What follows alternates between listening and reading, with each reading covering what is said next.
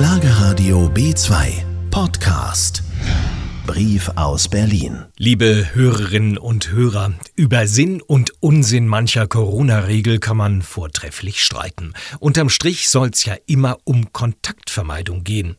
Logik und besonders Konsequenz bleiben jedoch manchmal außen vor. Die gestern beschlossene Homeoffice-Leitpflicht ist so ein Fall.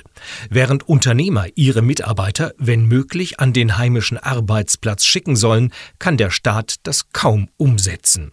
Homeoffice für die meisten Behörden unmöglich. Fünf Millionen Menschen arbeiten im öffentlichen Dienst. Schon während des ersten Lockdowns war jeder vierte Beschäftigte täglich am Arbeitsplatz, zeigt eine Umfrage.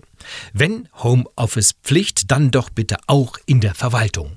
Geht aber oft nicht, denn es mangelt an Technik. Digitalisierung im öffentlichen Dienst, ganz mies. Nur jedem zweiten kommunalen Beschäftigten steht laut Studie ein PC zur Verfügung.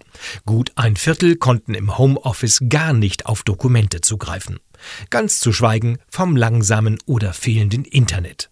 Wenn Politiker Unternehmer zum Umdenken anregen wollen, müssen sie zusehen, dass die öffentliche Verwaltung mit gutem Beispiel vorangeht.